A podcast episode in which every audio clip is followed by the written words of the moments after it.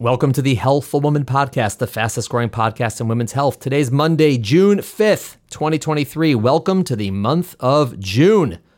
Today, Jessica Spiegelman joins me for our first ever mailbag podcast where we answer your questions. We're doing it lightning round style where we try to cover several topics in one podcast.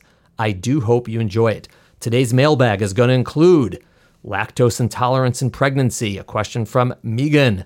We're going to talk about massage in pregnancy, a question from Caitlin.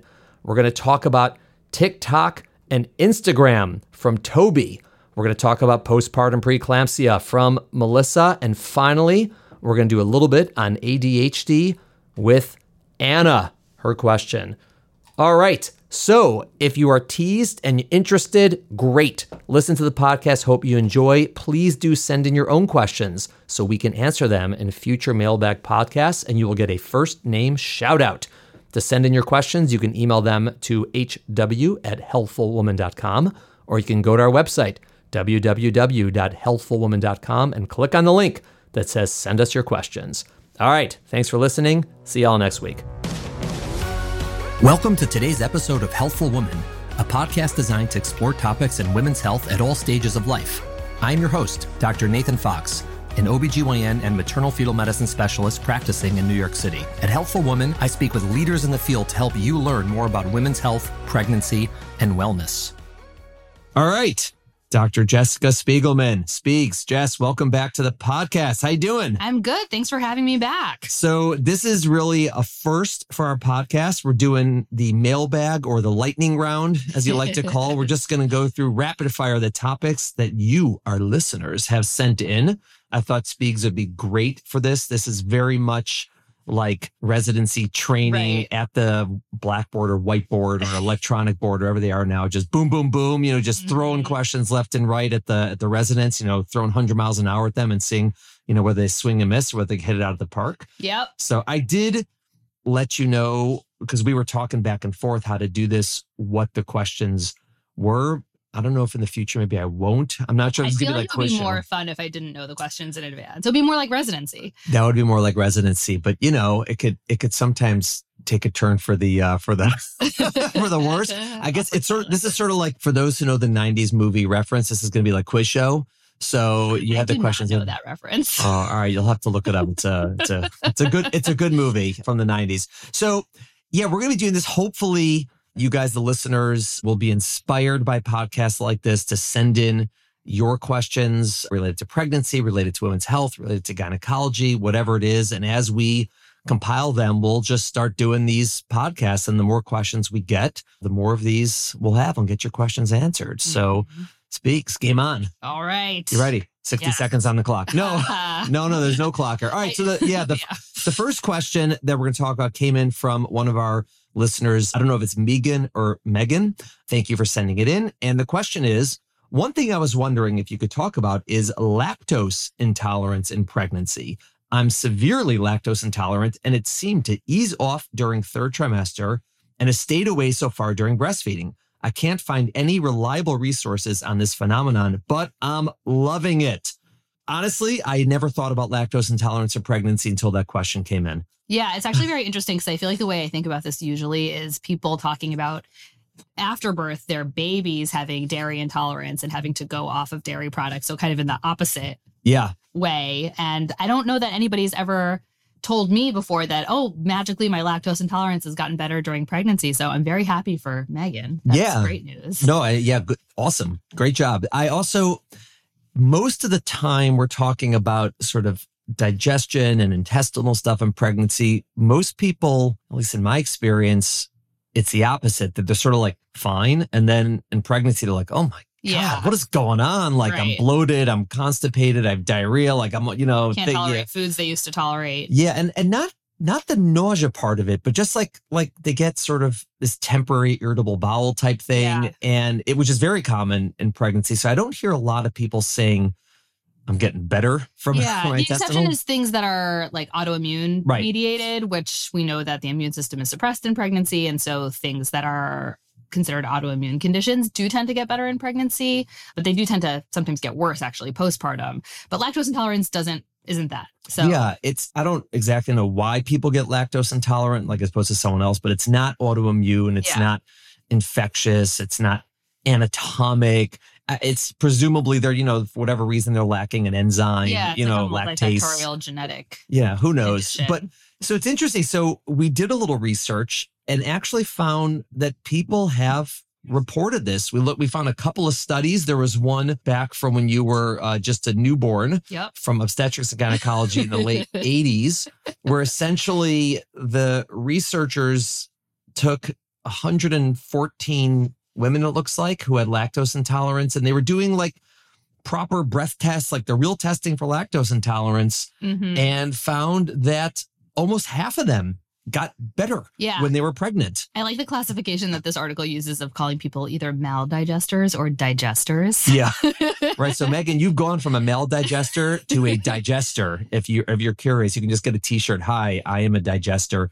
But they found this and it's a real phenomenon apparently. I don't really understand what the mechanism might be of it. They sort of propose that there's this like teleologic reason, this evolutionary reason. Yeah, that when Calcium you're pregnant, you're supposed to take in Yeah. calcium and all that. And okay, great. Well, pregnancy Mhm. is a cal- a natural calcium depleter. Like it depletes calcium Right. from the mother's body. So it does make sense that there would be an evolutionary adaptation to have you absorb more of that. yeah. So go It's figure. very interesting. And then there was a study that was repeated or similar study in The late 90s. in the 90s and the same thing it was i think it was 28 women who showed up and again a bunch of them just did better with Yeah. lactose intolerance But they don't mention how long it lasts. So we do not have an answer for you on that one.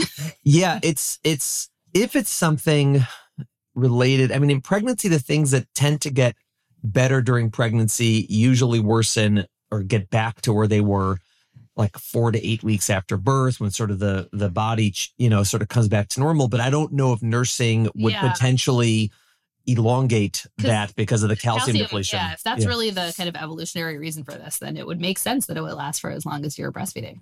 Yeah, so that's pretty cool. So, so all you listeners out there who have lactose intolerance, hey, Let's hope. Yeah, maybe you'll get maybe you'll get some sort of reprieve when you're pregnant. And if you're not sure, maybe try it, see what happens. You know, give it a whirl, see if you can have that uh, that yogurt that you never could have You're going to get a lot of angry emails now about people's digestive issues during pregnancy. You told me to have dairy. This is Dr. awful. Fox said I could have ice cream. I just said you could try. Just try. It's uh, well, you know, it it is important because just as you mentioned before, pregnancy is a time when the mother's calcium gets depleted.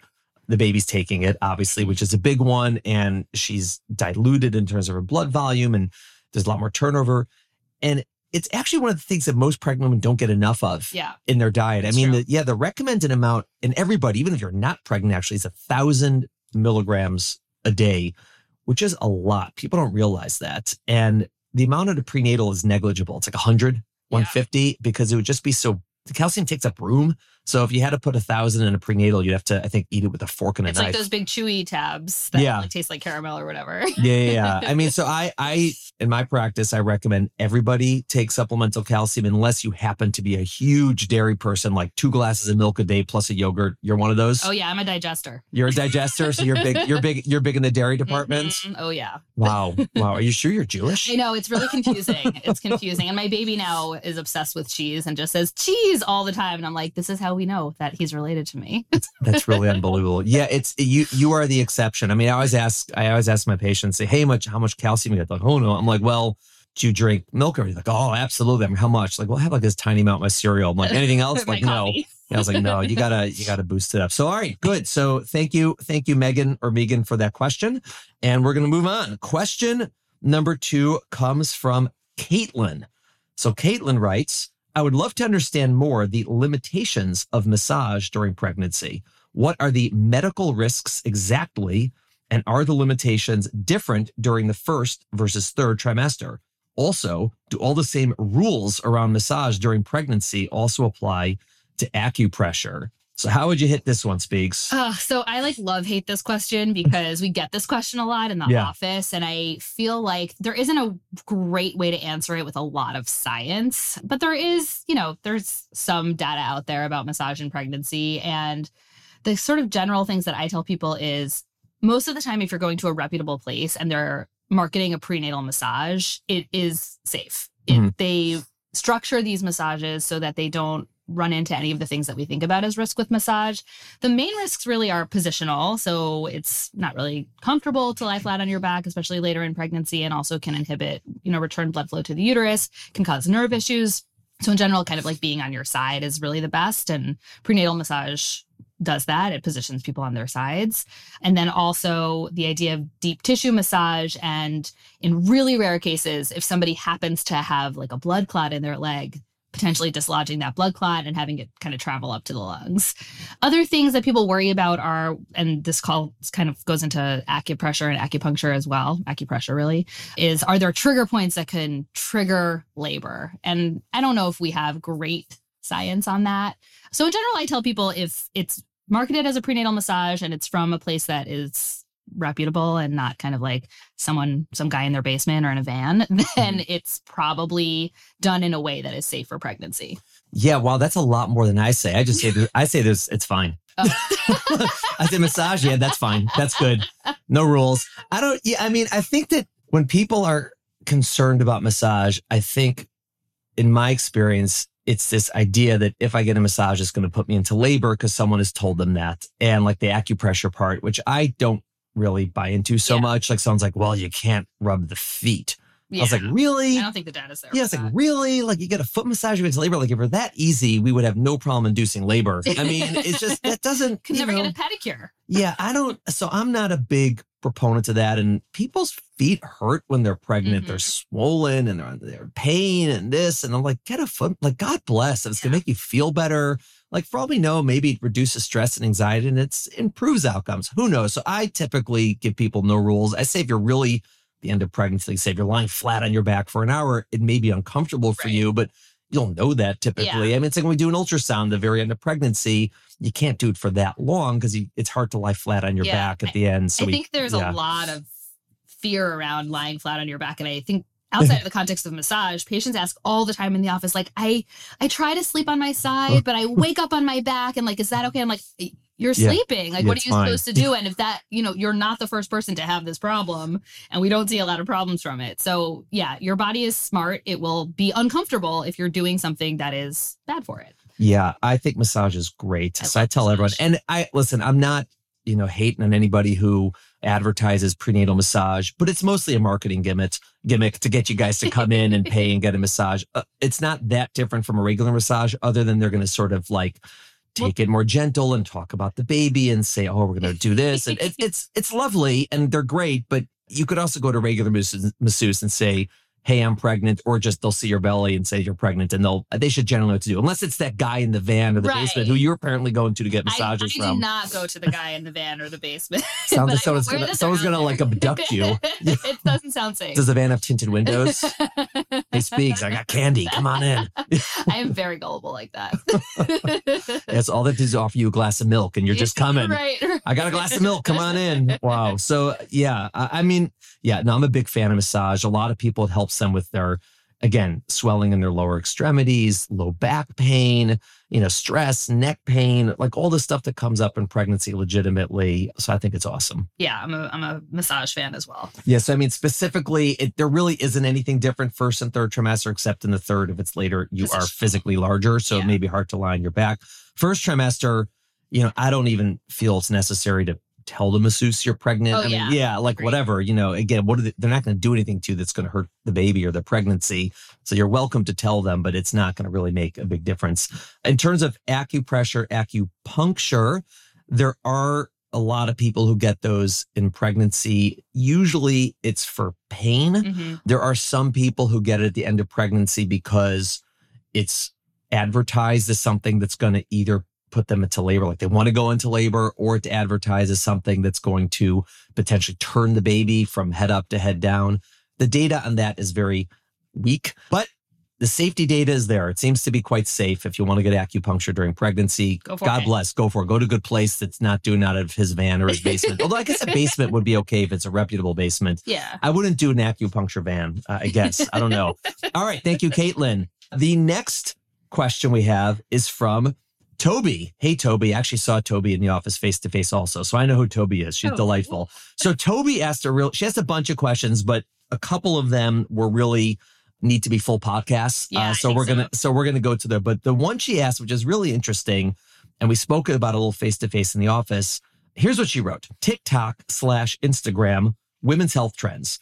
There are a lot of accounts, some good, some bad, some actually horrible, that say a lot of different things about pregnancy and birth. Mostly, there's a lot of doctor bashing, boo, and an overall idea that doctors don't have women's best interests in mind. How are doctors and midwives responding to these accounts and to the women in their practices who see and possibly believe some of these influencers? How do you respond when there's something legitimate in the news slash social media that is concerning patients? I just have to say off the front, I don't have TikTok. Same. And I actually told her that I believe TikTok is like chemical warfare. If we could go back in time and uninvent it, the world would be a better place. I actually said that like in court on a witness stand recently, and the jury got a little chuckle though. I don't know what that's going to do to my life. So yeah, so so but this does happen. Obviously, there's a lot out there, and doctors are good, doctors are bad, midwives are good, midwives are bad, doulas are good, doulas are bad, all this stuff. How do you sort of approach that that world? So I like this question for me to answer actually because I am somebody who also doesn't have TikTok, which maybe makes me not as an expert in this. But the reason I don't have TikTok is because of this. So Right. I have a lot of feelings about it. I actually think this could be its own podcast because I Uh-huh. could talk about it all day. Uh-huh. And I also am somebody who I do have Instagram, but I recently deleted it from my home screen on my phone, which has made a big quality of life difference for myself. I will just give a little plug for that. Anyway, there are so many accounts on these social media platforms that are either claiming to promote health or actually promoting health. And I agree, a lot of them do a decent amount of doctor bashing and sort of make it seem like you're supposed to believe that your your healthcare team is not actually your team and that people who really have devoted their lives and careers to women's health are not actually women's health advocates. And there's a lot of danger in that.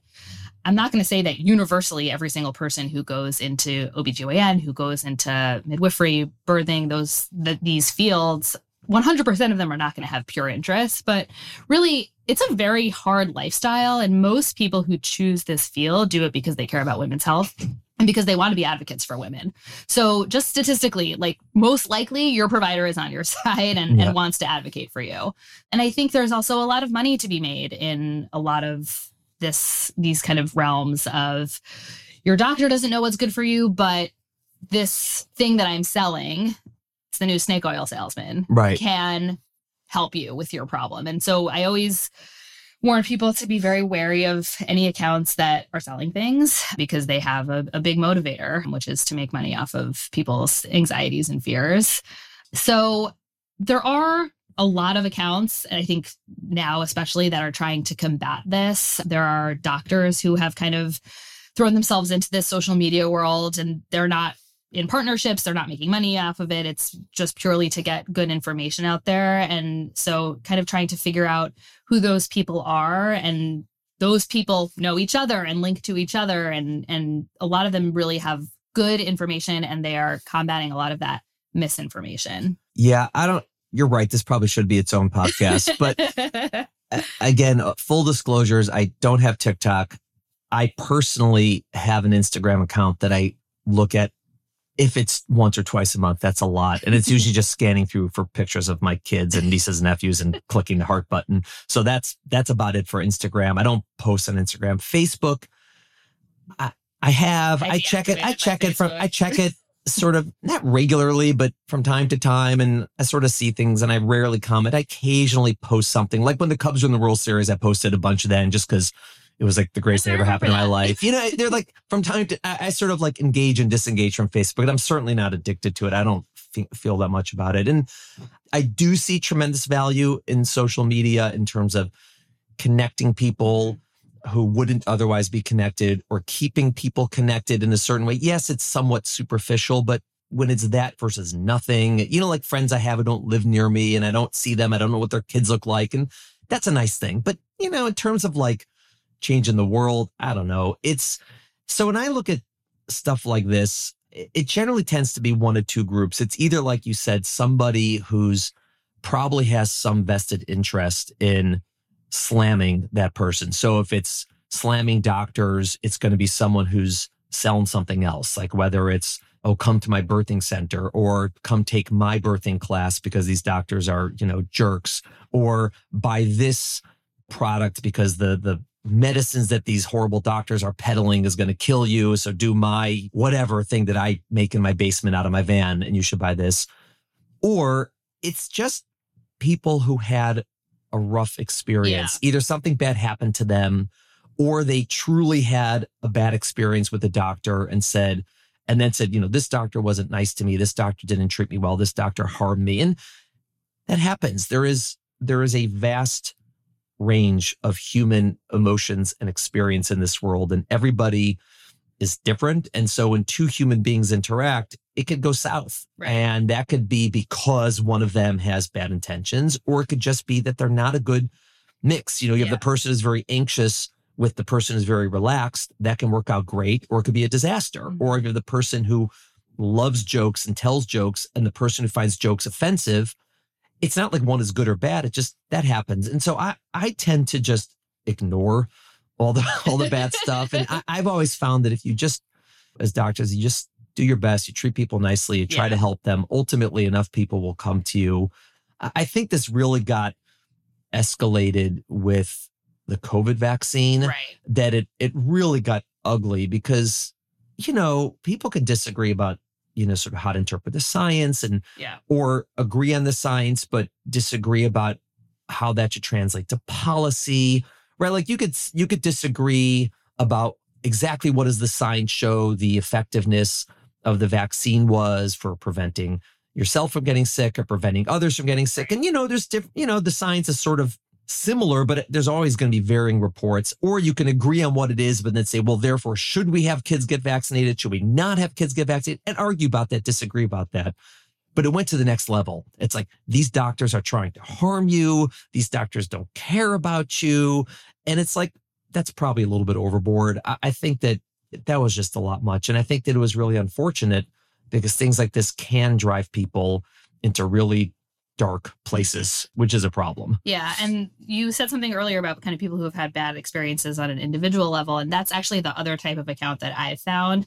Actually, the reason that I have taken a step back from Instagram is a lot of people will sort of portray their own personal experience, which I actually think is great for just kind of learning about the world and, right. and other people's you know what they've experienced but will a lot of the time present what they've been through as hard fact from their n of one like their you know their study mm. sample of one person when i was studying for my mfm boards the internet algorithms started because i was reading things on actual medical websites about genetic conditions and all the things that you need to know to be an mfm and my instagram became full of all of these types of accounts of just people who have been through these experiences in their lives. And it got to be so overwhelming that I was like, I need to take a step yeah. back from this. That's the other reason to get off social media because they are like inside your like yeah, cerebrum. It is horrible. Right. Yeah.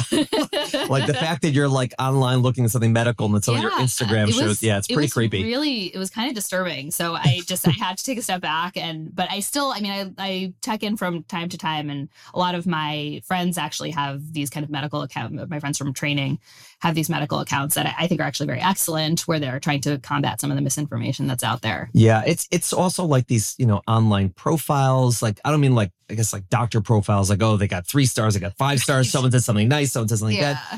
Most of the time, people are not going and spending their time on social media or online posting a very long review unless they were very, very happy or very, very upset. Usually the second. You know, it's it's the one star and the five star. Very few people go on and say, "Oh yeah, three point eight. Like it's right because why are they going to take the time for that? Yeah. And people tend you need to be emotionally invested to spend the time mm-hmm. to do something like yeah. that. And so just I would say to the listeners and to you, Toby, although I know that I know how you feel about it because we spoke about it, but if you're going on and you see these accounts everything has to be with a grain of salt. Like, yeah. who's writing this? A, is it real? B, if it's real, is it just their experience? And ultimately, I think everyone has to just look their doctor, their midwife in the eye and just, yeah. you get a good sense. Is this a person who cares about me? Is this a person who vets in me? If the answer is yes, you're probably right. The answer is no, go see somebody else. Like Yeah. you don't have to be with someone who you think doesn't care about No, you. that's true. And then also, if you have a question about something that you saw on, on the internet or on social media that you are wondering about the science of, ask your doctor. Ask them to print studies for you. You know, like we can, we are capable of having intellectual conversations with our patients. Where if you have a gen, a general curiosity or a question about something you saw or heard, then just ask, and we most of the time be pretty happy to provide you with some reading materials. Hopefully. Yeah. All right. The next one is going to be from Melissa. And Melissa asked, Hi there. In my last pregnancy, I was diagnosed with postpartum preeclampsia. My blood pressure skyrocketed four days post C section birth. And after a number of tests, I was confirmed. I'm now pregnant again and would like to better understand this condition, but there isn't much literature on postpartum preeclampsia. Can you help? I'm nervous about what my future holds. Melissa, good luck. I hope you're doing well in the pregnancy, obviously. How would you respond to Melissa's question about postpartum preeclampsia? So postpartum preeclampsia is interesting because I think we still don't entirely know if it is the same condition as preeclampsia in the antepartum period or whether it is a slightly different condition. We always say that, you know, just to in a sort of oversimplified way that preeclampsia is you know, quote unquote caused by the placenta. There's a lot of research going into the exact sort of biochemical mechanisms of of why preeclampsia happens, like sFlt and all of these hmm. kind of substances. But in general, we say it's the placenta's fault. But postpartum preeclampsia, you don't have a placenta anymore. So where is that coming from? And was it a process that started before you delivered and is now manifesting in the postpartum period because of all of the fluid shifts that happen at delivery? You know, blood sort of rushes out of the uterus and into the rest of the body and is the body's vasculature capable of handling all of that fluid? And is that what causes preeclampsia which is kind of a fluid overloaded state? And so it, it's an interesting question because we don't we don't totally know if it's exactly the same entity as preeclampsia itself or if it's it's slightly different. But generally when we counsel people we really we sort of put it in the same basket as other types of preeclampsia and we say you do have a risk of recurrence, and that risk of recurrence depends on the severity of preeclampsia, whether you needed magnesium, had lab abnormalities, had HELLP syndrome, and also the timing of when it occurred, where the earlier that preeclampsia tends to occur, the higher the risk of recurrence and potentially at earlier gestational ages. So if you think about it and that sort of time spectrum, then postpartum preeclampsia is as late as you can get it. And so, you know, in a subsequent pregnancy, you may get it before delivery, but, you know, we would hope it wouldn't be a very, very early presentation of preeclampsia. And we do some of the same strategies to try and prevent it, like low dose aspirin, calcium, like we Yeah. talked about before, and that sort of thing. Yeah, I think the reason potentially, Melissa, that you're saying there's not a lot about it is if you go online and all the websites that describe preeclampsia, whether medical, explanatory, or non-medical, are going to say the same thing. It's it'll say it's when you're pregnant, your blood pressure goes up, you get protein in your urine, you may have blood testis, you may need to be delivered early, and they give you all this stuff. But in the sort of like the medical literature in preeclampsia, we include the people who had it after birth. Right. Right. So like it's not something that's going to be written in the website. I mean, some of them might say, oh, like star, you know, by the way, this can also happen after you deliver. It's true. Everyone knows this, but it sometimes just gets forgotten that Yeah. not everybody with preeclampsia presents when they're pregnant or in labor. And many of them, it happens after birth, either an hour, a day, a week, a couple of weeks. It doesn't tend to be a month, but like generally within a It week or two. Yeah, it, it has been reported, but generally if it's going to happen, it's going to be within after birth. It's going to be within the first week or maybe the first two weeks. And so I would say you're actually not as alone as you would think. Yeah, this is common. Yeah, this yeah. is pretty common. And it's actually one of the reasons why there's a lot of sort of push now. How exactly can we best monitor women after they give birth and go home? Because we know that this risk still exists. You know, the things that can happen to people that are very dangerous in pregnancy don't go away the second you deliver. You can still bleed after you go home. You can still get preeclampsia after you go home. Like things can still happen. You get blood clots after you go home. And so, how to do that exactly on everybody is not clear, but certainly people at high risk for preeclampsia after birth, like for example, you, you had it before, or someone who has high blood pressure during pregnancy and it sort of gets better right after they deliver. We sort of check in with them much more frequently in the first two weeks. Either they check their blood pressure at home every day, or they come back to the office in three to four days after birth, meaning we don't just say go home and come back in six weeks, because we know that what happened to you can happen. And certainly for you, I would say, I'm sure that your doctors or midwives, number one, are watching you closely during this pregnancy, but they're also going to probably, in some capacity, watch you closer after you deliver, which of course you're going to be on top of it anyways, because you're already scared about this legitimately. Yeah. But it's one of these things that we have to check because you don't always know if your blood pressure is elevated. There's no symptom from your blood pressure being high typically unless it's crazy high. Yeah.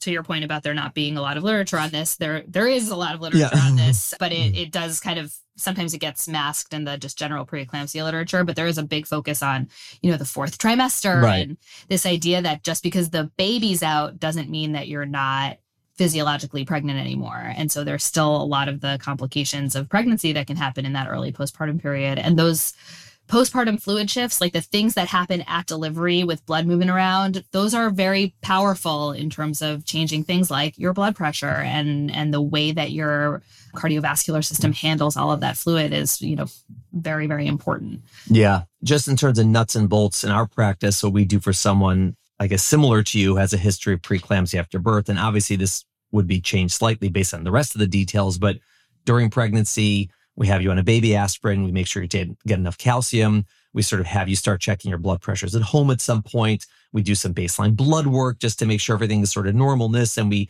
do sort of serial ultrasounds to make sure the baby's growing okay. And then if you don't ever get preeclampsia during pregnancy and delivery, that's great. And then we continue to have you check your blood pressure after you go home. I generally tell people to do it for two weeks or so. You know, again, based on exactly when you had it after birth, yours was just a few days. So generally about two weeks or so. But that's what we would do in our practice, again, as a as a general sense. So good luck. I hope it works out very, very well for you. And our last question for today's lightning round is from Anna. So Anna, which is a palindrome, uh, good job. Uh, absolutely love this podcast. Thank you, Anna. It's been instrumental in helping me get through my current pregnancy, especially as a patient of your practice. I love hearing from some of my favorite doctors. All right, Anna, thank you. Yesterday's episode on headaches in pregnancy, this this was a while ago, was really helpful. Would love to hear an episode on managing ADHD in pregnancy. Thanks so much. So interestingly, we're recording this. I guess we're in end of April. And in a couple of weeks, we actually have a podcast on ADHD, but that's more so in children, not in pregnancy. But what's your experience on managing ADHD in pregnancy? So I actually I actually think this should be a whole podcast episode also. but it's pretty common. ADHD in Yeah. general is common. There is a lot of controversy now about whether it was kind of overdiagnosed when the sort of population of people who are now having children were teenagers Right. and kids. So there definitely are some people who don't really have it who think they have it. But for the most part, I think the diagnoses, at least in the hmm. people who have it carried through as adults, are pretty accurate. It's pretty common. So it's something that we see a good amount of the time. Generally, as adults, most people with ADHD have kind of learned how to cope and how to adapt their lives around the condition. Many of them are on medications to really help them, and some people aren't and are just kind of managing using lifestyle techniques. Um, Executive functioning. Yes, exactly. and most of them are very high functioning adults who have jobs and clearly, you know, are building families and their lives are, are pretty good. but the most common question is really about medication. Yeah. And so there's a whole host of medications that people use for ADHD. Most of them are kind of safe enough if you need them Right. which is sort of a general rule about medications in pregnancy. Right. Um, where the research on these types of medications has not really been classically on medications that are prescribed, but Right. rather medications that are taking taken illicitly. And that's Right. a whole different group of people, a whole different population. And Right. so it's not really fair to extrapolate conclusions from those types of studies to people who are taking prescribed medications for a medical condition. Right. I mean, just just to dig in deeper on that, for example, someone says to me, "Well, I'm taking you know Adderall or Ritalin, Mhm. and they're stimulants," and then you find an old study on like amphetamines from the Yeah, seventies. like about meth or yeah, like yeah, people on speed, and you know they're Yeah. like these are. I mean, they're on a whole host of things potentially, and they're abusing them, and it's a different Yeah. story. And so the outcomes from that aren't really applicable Right. necessarily to the outcomes on these medications. And so I always point like you may find some pretty scary things out there, but that's really from those studies looking at a much different situation than what we're talking about here. So the things that just as like sort of when we talk about it just physiologically that we worry about with stimulant medications is vasoconstriction, like blood Right. vessels constricting, and can Right. that affect the placenta?